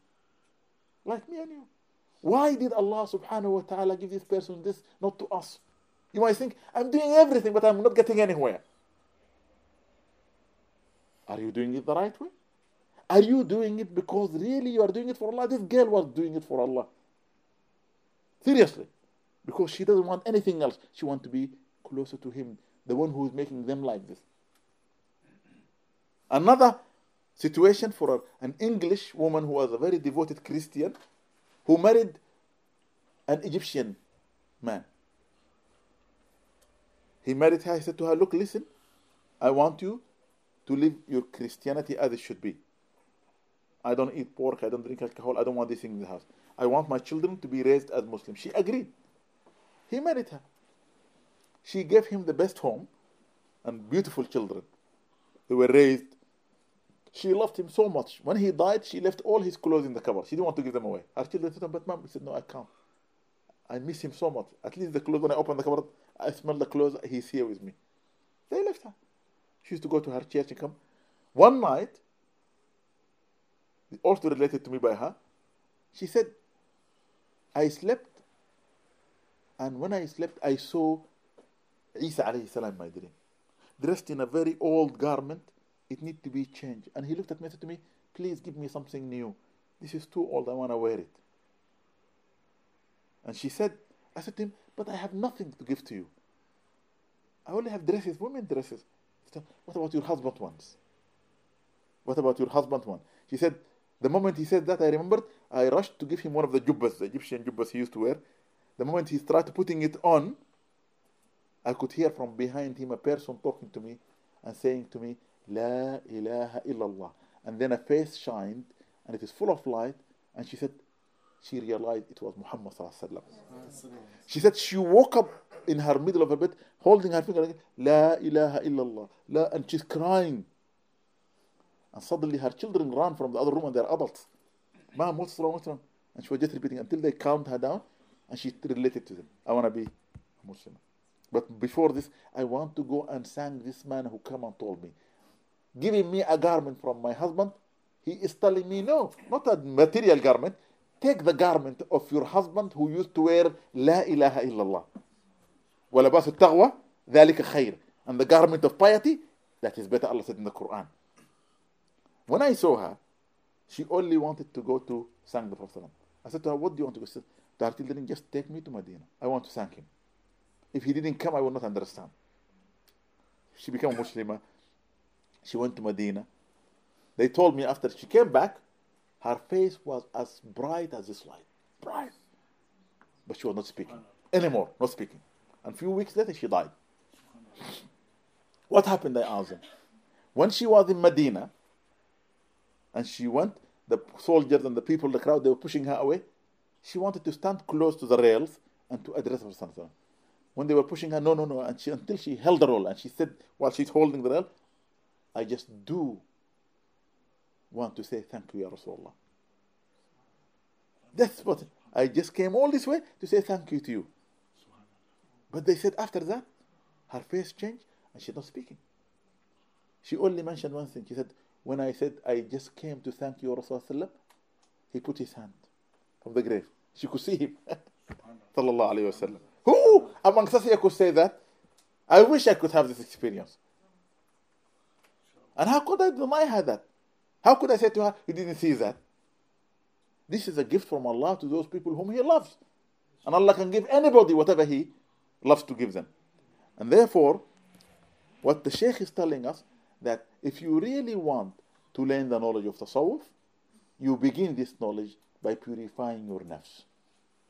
And that will take you into the highest position that will make you, inshallah, closer to Him. Another great scholar in Islam, called Imam al-Sha'rani. Imam al-Sha'rani lived, studied, and died and buried in Egypt. He wrote a lot of books. If you Google his name, you'll find a lot about him. He's one of the greatest Sufis.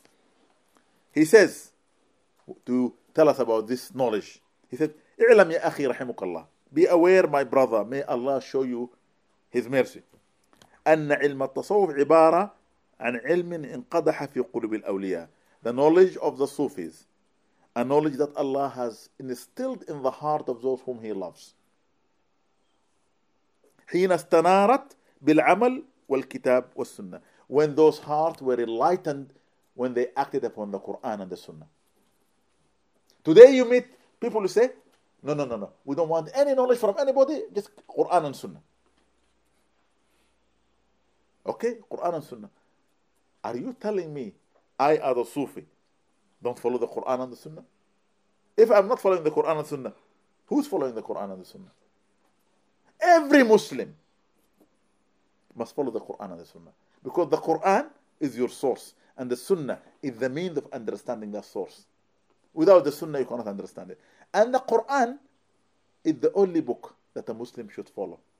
But without the interpretation of the Prophet from the Sunnah, you cannot add, as I explained earlier.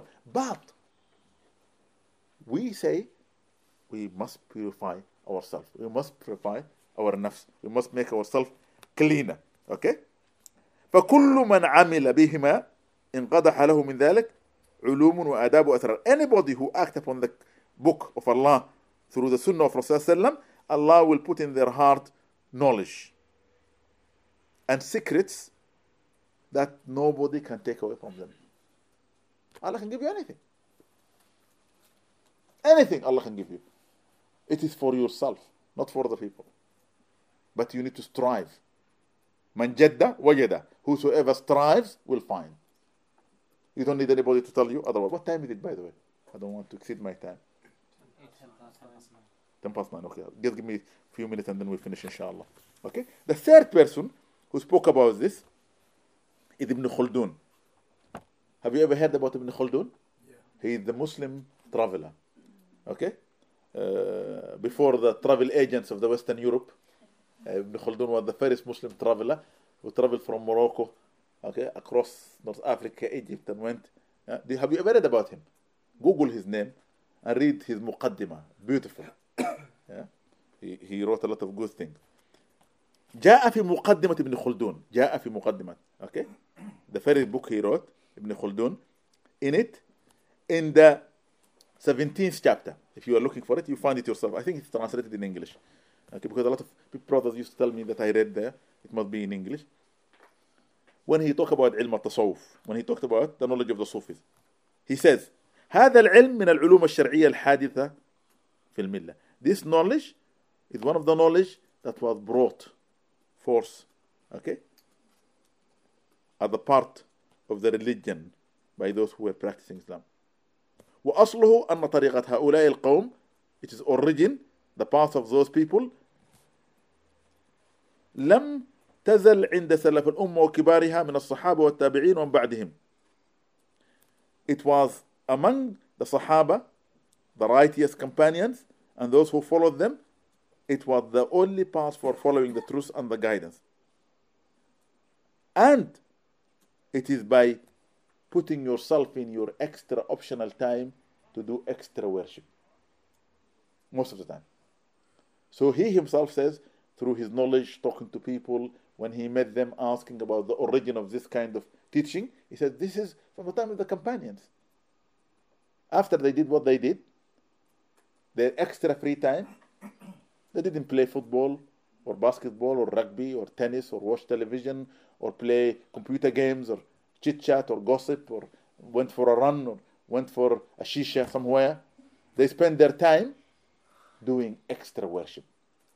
Dhikr. Allah says so. Once upon a time I was sitting with my sibha. Some brother came to me and said to me, Allah, mashallah, are you from Sudan? I said, yes. He said, I love people from Sudan. But I see all of you all the time just, what's this? Why don't you do like that? It's better for you. It will be witness for you in the day of judgment. I like people like that. So I said to him, listen, brother. Okay? I know. I see a lot of brothers, if you go outside there, you could work for an hour or two, and a little bit of money to just buy yourself full madammas and uh, uh, the cheapest kind of, like, like McDonald's, for example, something cheap. But brothers don't want that. They want to go and have something expensive. So they work longer, they make more money. Go and tell them to work less, eat less, come and worship more. He said, Why are you talking like that? I said, Because if you are asking me just to do very little, what am I going to get in the hereafter? Didn't Allah in the Quran command us to do as much as we can? يا أيها الذين آمنوا اذكروا الله ذكرا كثيرا. Oh, you who believe, remember Allah in abundance. Continuously. In abundance. Allah didn't say a thousand or two or a million or two. Allah says continuously. اذكروا الله ذكرا كثيرا. كثيرا. So I said to the brother, what does kathir mean? He couldn't. Oh, well, but, but, but are you telling me not to make dhikr? I like I like that. I said, you tell me now, I'll bring two witnesses, we write it. That you told me I should never make dhikr as much as I want. I want to spend my time, not read newspaper, not read magazine, not to I want to just do zikr. If you write to me your name, I so and so, I swear by Allah subhanahu wa ta'ala, Allah will give you everything you want and you are exempted from this, not to do zikr kathir. And your name, two witnesses, in the masjid of Rasulullah, I will be with you. And he ran away from me. so here, to tell you that at the end of the day, this guy who was just a traveler, learning about the history of people, telling us what is what's going on. Please read his writing, Ibn Khaldun. He's saying that the Sufis are nothing new. The way that the companion lived among those people who worshipped Allah in abundance and perfected their character, the Sufis just followed, but later on, by the end of the second century, they put it into schools. Next time when we come, I'm going to tell you the beginning of the first Sufi schools. Where did they started? How did they start? Who are the people? Who are the students? And then we can realize and understand that the soul became so big. In fact, I will say it, and I will challenge anybody to tell me otherwise. Islam spread to Indonesia, Malaysia, Singapore, China, uh, the, the Indian subcontinent, and going to uh, the Soviet Union republics and Africa only through Tasawwuf. Nothing else. I challenge anybody to come to me and tell me Islam went to Africa through the sword. Nothing. No sword. No fighting. No bloodshed. Ask any Indonesian. Your teacher is from Indonesia. Ask him. How did Islam? I asked the Sultan of Brunei. Okay? As the leader of his country. I entered his country to do a project in 2000. And Allah is my witness, subhanAllah. It's the only country I visited. And if Allah give you time and effort, go and visit this country. It's the only country I visited. When they picked me in the airport, my driver was Hafiz of Quran. When he was driving me in the street, every time he stops and there are people, Salaam alaikum, alaikum salam, they greet one another smiling. And you never hear peeping of the cars. You never hear shouting or screaming. You, the, the man who's opening the door in the hotel is Hafiz of the Quran. The one who's taking my knife is a scholar. My bag. So I said, where do, and they're all young. Oh, the Sultan sent us to study Islam in Yemen and Jordan. They used to go and study in Egypt. And everyone who must memorize the Quran. So I like the country. It's so beautiful. So I went, and there are only 300,000 people. Very, very rich country. So we had our last session with the Sultan. I did this on behalf of the Mufti of the country. So the Mufti said to me, in this session, I would like you to sit on my seat. I said, but how could I sit in your seat? You are the Mufti of the country. He said, no, please do. I said to him, why? He said, because at the end, I want you to make a dua. I make long du'as. Most of my time I spend alone. When I close my room, I make du'as, sometimes for hours. Because the Prophet said that dua mukhal ibadah. Dua is the essence of your worship. Because it is your humility.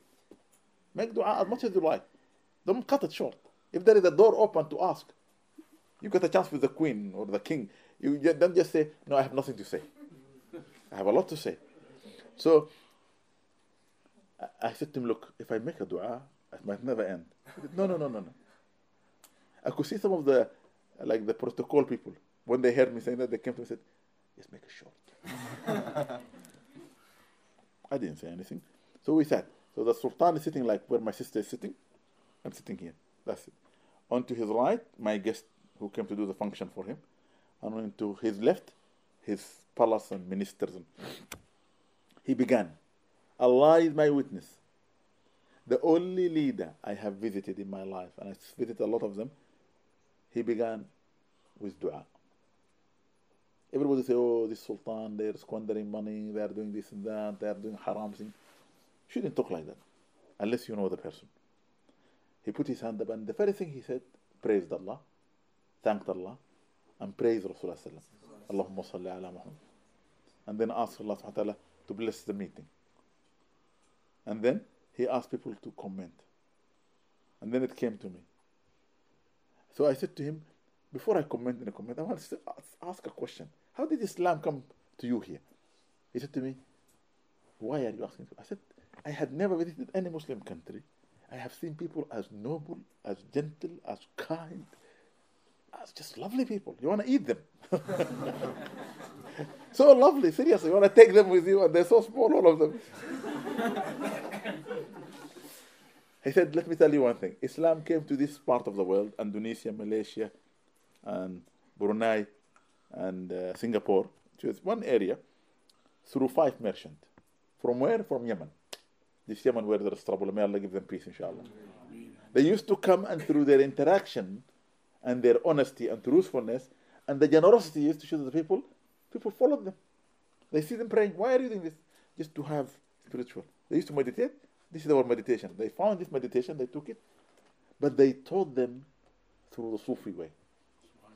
Tazkiyah, cleansing. Okay? Now, today, a person will go to the masjid. He will be taught to be a Muslim, you must look like a Muslim. So he will put a hat on. Uh, they say this is a, a sign. Ahmad Deedat always say, without a hat on your head, you you're not showing a. Put it on your head. Like the Naik now said it as well. Grow your beard. Okay. Many people with their beard to their navel, their hat as big as they want, and they pray in the first line. And the first thing they do outside, they insult, they swear, they lie, they cheat, they deceive, they fornicate. How could you? You can't do this and this. Doesn't make sense. If you don't have a beard, you're not wearing a hat.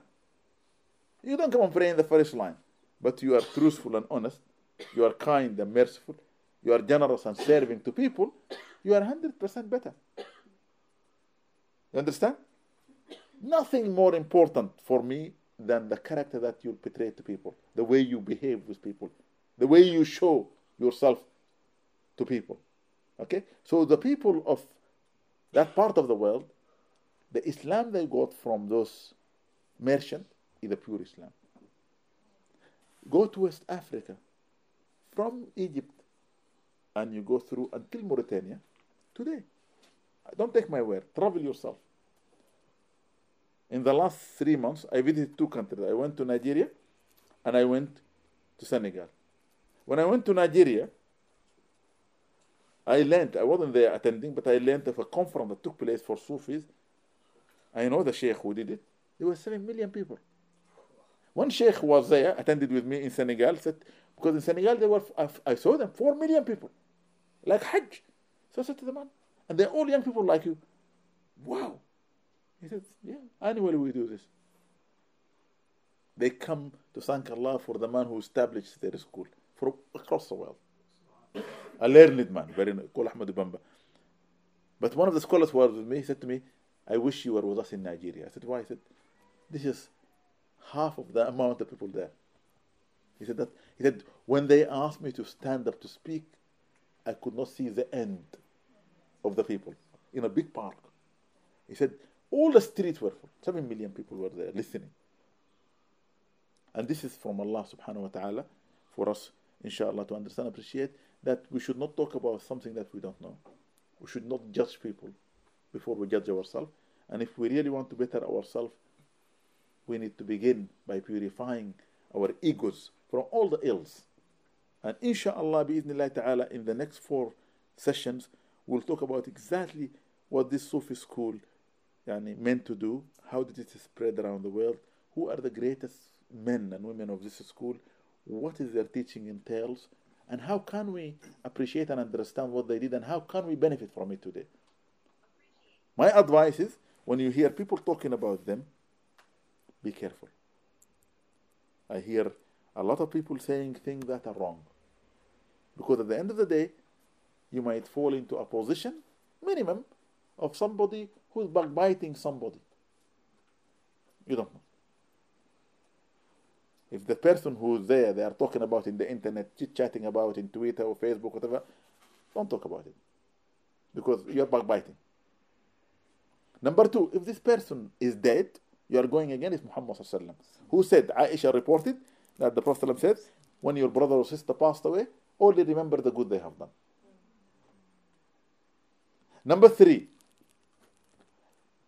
if this person you are talking about, living or dead, what you are talking about is not really true, it's just been a slander, slander will take you away from Rasulullah will take you away from him because this is terrible. Allah dislike people, okay, to say those kind of things. Don't lie about something that you don't know. Don't talk about it. من قال فليقل خيرا أو ليصمت. Whosoever speaks should say good or be silent. And if, if this person happened to be among the awliya, the real friend of Allah, it could be from today's people. It could be one of us sitting here. And you say something ill about them, you have declared war against Allah.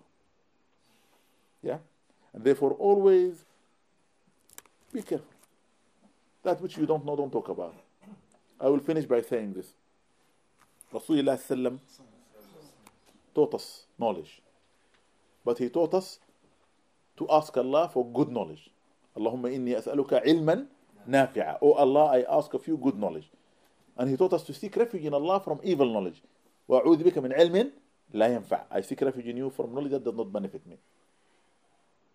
And therefore, all the time, if the knowledge is going to increase you in becoming somebody closer to Allah, indulge. Ask more of it. وَقُلْ رَبِّ زِدْنِي عِلْمًا And say, Oh my Lord, increase me in this knowledge. But if you think it is going to do evil, to retreat you away from Rasulullah and keep you away from Allah subhanahu wa ta'ala, say, Oh Allah, I seek refuge in you from that which will not bring me benefit. May Allah bless me and bless you, and may Allah guard us and make us among those people who will benefit. Anybody have a question before we finish and we go? Anybody? Any question? Alhamdulillah, you are satisfied. Allah bless you. أعوذ بالله من الشيطان الرجيم بسم الله الرحمن الرحيم الحمد لله رب العالمين اللهم صل وسلم على سيدنا محمد وعلى آل سيدنا محمد وبارك وسلم يا الله يا أرحم الراحمين O you most merciful, most kind, most generous. O Allah, you created us and you have given us a responsibility of living in this world, carrying that responsibility of doing that which will please you, keeping away from that which will displease you. O Allah, you have shown us the path, and you have given us the way to ask you to always be steadfast in that path.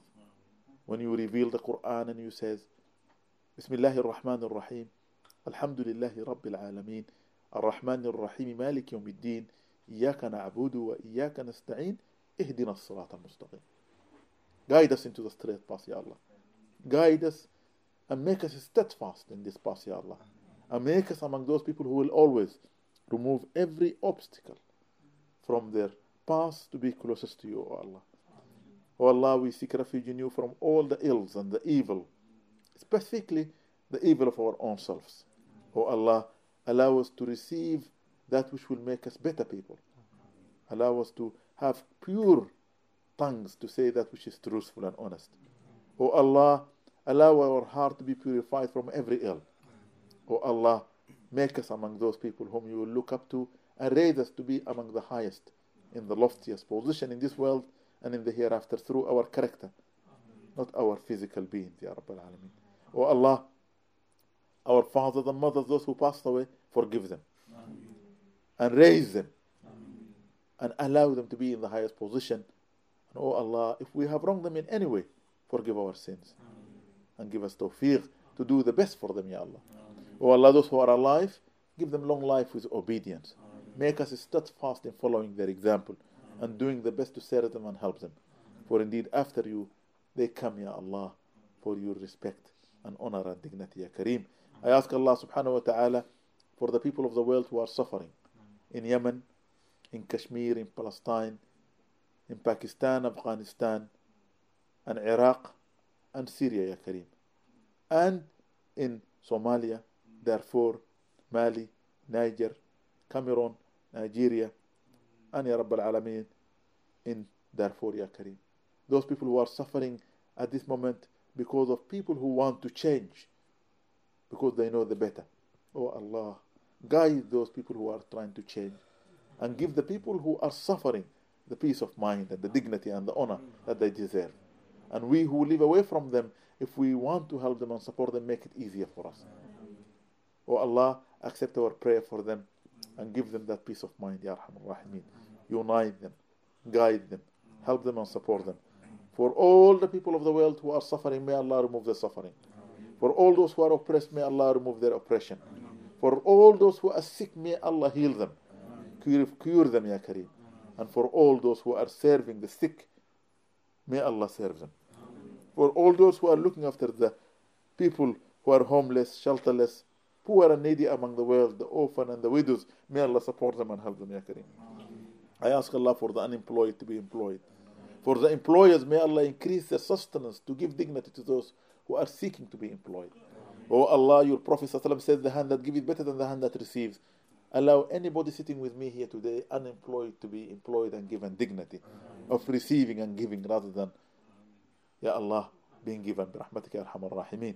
Oh Allah, I ask from you, for my brothers and sisters working with me in this project to help and support the Ummah, Amina, Isa, Umar, and Galaida. May you help them, support them, guide them, strengthen them, give them tawfiq to do that which will benefit the Ummah, Ya Kareem. Rahmatika, Ya Arhamar Rahimin.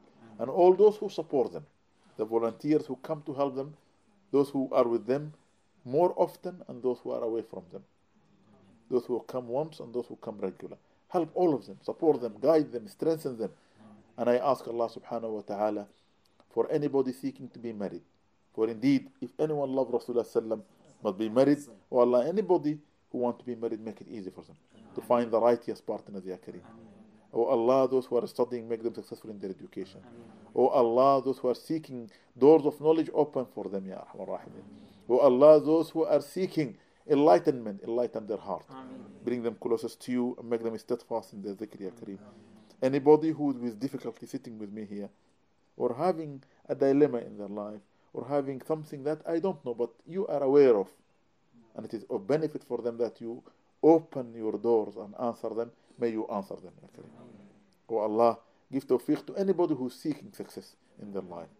My mother-in-law who's sick, oh Allah, if it is her time to go to you, make it easy for her. Ameen. Allow her to be received by the greatest of those people whom you have taken with you. Oh Allah, give her tawfiq to leave this world with dignity and honor. And her children unite them and give them success in this world and hereafter. And anybody who's seeking from Allah subhanahu wa ta'ala anything that I know of or I don't know, those who ask me, I remember them or I don't. May you fulfill for all of us and give us توفيق في الدنيا والآخرة ربنا آتنا في الدنيا حسنة وفي الآخرة حسنة وقنا عذاب النار ربنا لا تذيق قلوبنا بعد إذ هديتنا هب لنا من لدنك رحمة إنك أنت الوهاب ربنا عليك توكلنا وإليك أنبنا وإليك المصير اللهم إنك عفو تحب العفو فاعف عنا وصل اللهم على سيدنا محمد وعلى آل سيدنا محمد وسلم. الصلاة والسلام عليك يا سيدي يا رسول الله. الصلاة والسلام عليك يا سيدي يا نبي الله. صلاة والسلام عليك يا سيدي يا حبيب الله. صلاة والسلام عليك يا إمام المرسلين. صلاة والسلام عليك يا خاتم النبيين. صلاة والسلام عليك يا شفيع المذنبين. صلاة والسلام عليك يا خير خلق الله أجمعين. ألف صلاة وألف سلام عليك وعلى آل بيتك أجمعين. سبحان ربك رب العزة عما يصفون. وسلام على المرسلين. والحمد لله رب العالمين. الفاتحة. بسم الله الرحمن الرحيم. الحمد لله رب العالمين. الرحمن الرحيم. مالك يوم الدين. إياك نعبد وإياك نستعين. اهدنا الصراط المستقيم. صراط الذين أنعمت عليهم غير المغضوب عليهم ولا الضالين. آمين. جزاكم الله خير.